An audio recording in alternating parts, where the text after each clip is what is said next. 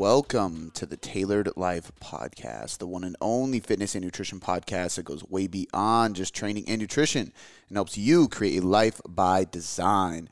I'm your host, Cody McBroom, and today we have our Chief Science Officer, Dr. Brandon Roberts, jumping on the podcast to cover a brief topic on carbohydrates for strength training.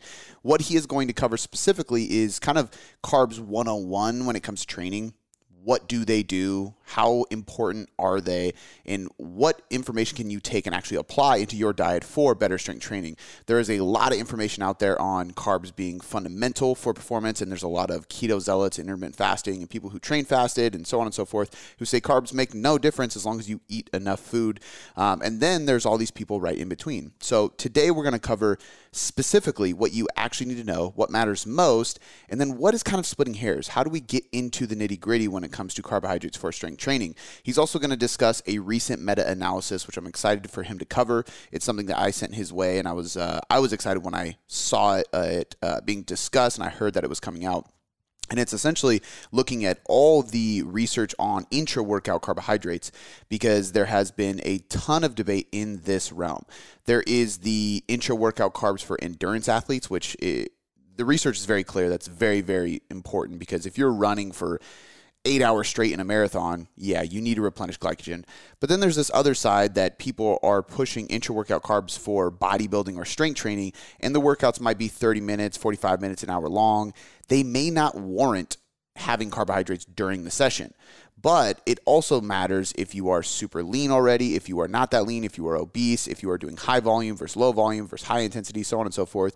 Um, and this meta analysis actually made it pretty clear and actually gave a lot of us uh, trainees who involve into like higher volume bodybuilding style training, it gave us a reason to actually start using intra workout carbs, which was nice because most of the time the research is inconclusive and people say it probably makes no difference at all. But finally, something says, hey, it actually might matter if you are training with higher volumes and you are a more intermediate to an advanced trainee. So I'm excited for him to cover that. But today he's going to cover that meta analysis research on carbohydrates for intra workout uh, supplementation. So pre, during, and post workout carbs, um, as well as carbs 101, quote unquote, just the fundamentals for carbs for strength training. So, without any further ado, let's pass the mic to our tailored coaching method Chief Science Officer, Dr. Brandon Roberts. Hey guys, this is Brandon, the CSO at Tailored Coaching Method. So, today we're going to get into a little bit about carbohydrates and strength training. So, just recently, um, a meta analysis and systematic review was published that helps us determine when we might need to intake carbs during or right before a workout. Um, but before we get into that, I did want to cover some carb basics. Um, so for endurance sports, aerobic activities, um, the recommended carb intake is roughly 5 to 12 grams per kilogram per day. So it's a huge range, and basically it depends on how much you're running, how much you're cycling, how much you know you're doing these aerobic activities or sport activities. Um, and in some extreme cases, you know, your ultra endurance, your triathlon people, um, they get upwards, you know, to that 10 to 12 grams per kilogram per day to optimize performance. Um, now, that's just within a day, right? That's your macronutrients. That's saying I'm going to eat 600 carbs a day. Acutely, so within an exercise session, um, as you're aerobically training or maybe participating in, you know, those high demand sport activities, it's recommended to consume about 30 to 60 grams of carbohydrate per hour um, in a 6 to 8% solution. So if you kind of think a little bit, that's exactly what's in Gatorade and the purpose of Gatorade, right? It's a carbohydrate electrolyte solution.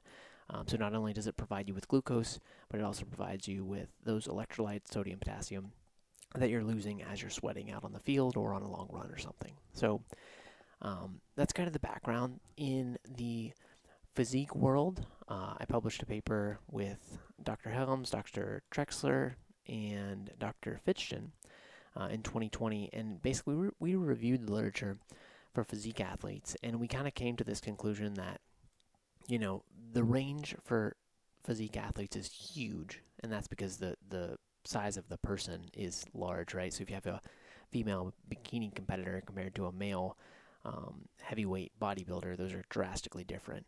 Um, and so we kind of loosely recommended that you set carbs last. And that means whatever you have left over after you account for your protein and your fat, you would set carbs last as the remaining to fill out your calories. Um, there is some other data, or rather reviews, by Slater and Phillips, which recommends 4 to 7 grams per kilogram of body weight of carbs per day for those bodybuilders or physique style athletes. Okay, so that's the background. Now, to date, uh, there has been no real synthesis of the literature on whether or not we should be intaking carbohydrates while we're resistance training or strength training. And so this study, which was just published uh, by King et al. Um, in 2022 in the journal Sports Medicine, which is a great medicine uh, sports medicine journal, basically said, "Hey, let's look at it." And and they analyzed 21 studies where the groups were either carbohydrate or a placebo and they analyzed a number of things, but I think the most important thing they looked at was the um, total session volume, right? Because in the grand scheme of things, we want to increase our volume over time, progressive overload, things like that. And if we can find something to, to increase our workout session, maybe our intensity or the number of sets or the number of reps, that's going to translate to long term adaptations like muscle hypertrophy or muscle strength, right? And so what they did was they analyzed in one of the first graphs that they show is um, a meta-analysis on the duration of exercise. So if it's 45 minutes or shorter or longer than 45 minutes. Those are the two classifications they used. And 45 minutes is a pretty standard um, resistance training session, I would say, for a more of a low volume. And when you start getting up into the high volume sets, you generally need longer, 60 to 75 minutes.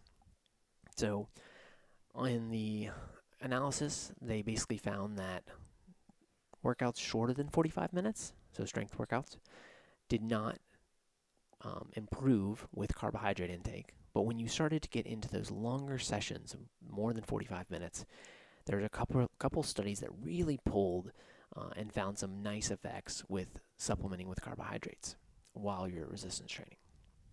So the next study or the next part of the meta-analysis was they kind of asked the question, um, you know, does it matter how long it's been since I've eaten? Right, this is fasting in its simplest form. And so they split the data between less than eight hours, which is what most studies use for um, an overnight fast. If you're going to come in in the morning and participate in a exercise science study, generally it's overnight fast. Um, so one group was less than eight hours, one group was more than eight hours.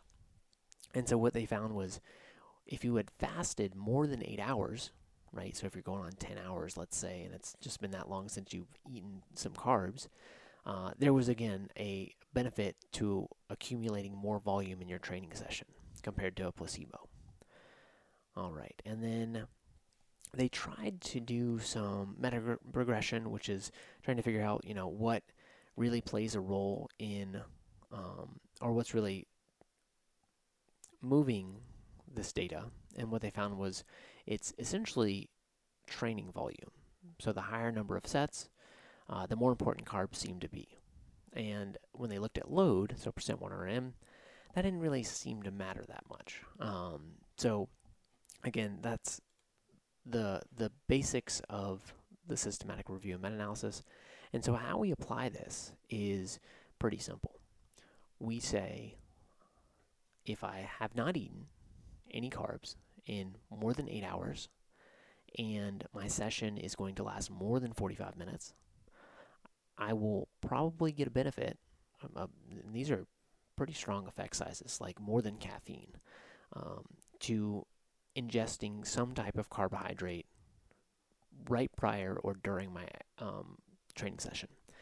Now, the, the thing that's missing from this meta analysis and the literature in a whole is the how much do we consume, right? I told you in the aerobic endurance world, we kind of know it's 30 to 60 grams per hour of uh, carbohydrates.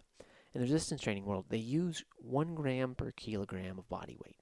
And that's, you know, 60, 70, 80 kilo person. That's a good amount of carbs. So 60 to 80 carbs, we'll call it for most people. Maybe 100 max. Or, well, 100 for some of the heavyweight people. And, and then you go up from there.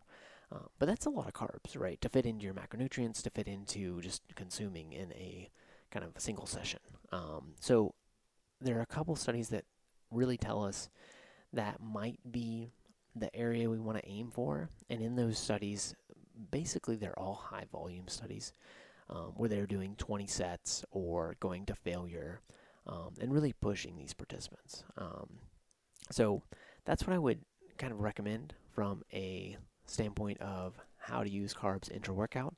The type of carbs doesn't really seem to matter. Um, I would say from a scientific side, you should probably aim for simple simple sugars, simple carbs. Um, again, much like something that would be in, in Gatorade or in some of these sports drinks, you could kind of add those to your um, shaker bottle and, and just kind of sip on it throughout your workout. That would that would be the goal.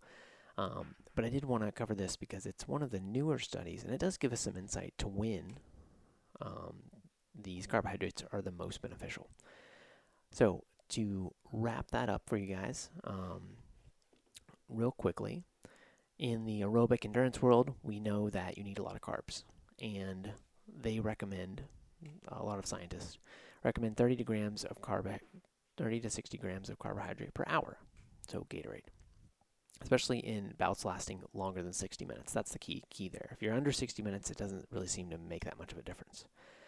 Um, before this meta-analysis, we didn't know if it helped resistance training. We had some anecdotal evidence, and then there's three or four studies, but this really synthesized the literature well and said, hey, if you're training 45 minutes or longer and you're doing 8 to 10 plus sets and you're fasted for more than 8 hours, carbohydrate ingestion will help you complete more training volume in a session, which hopefully would translate to more, more strength or muscle hypertrophy over time. So that's it for today. Um, tune in next time for a little bit more science.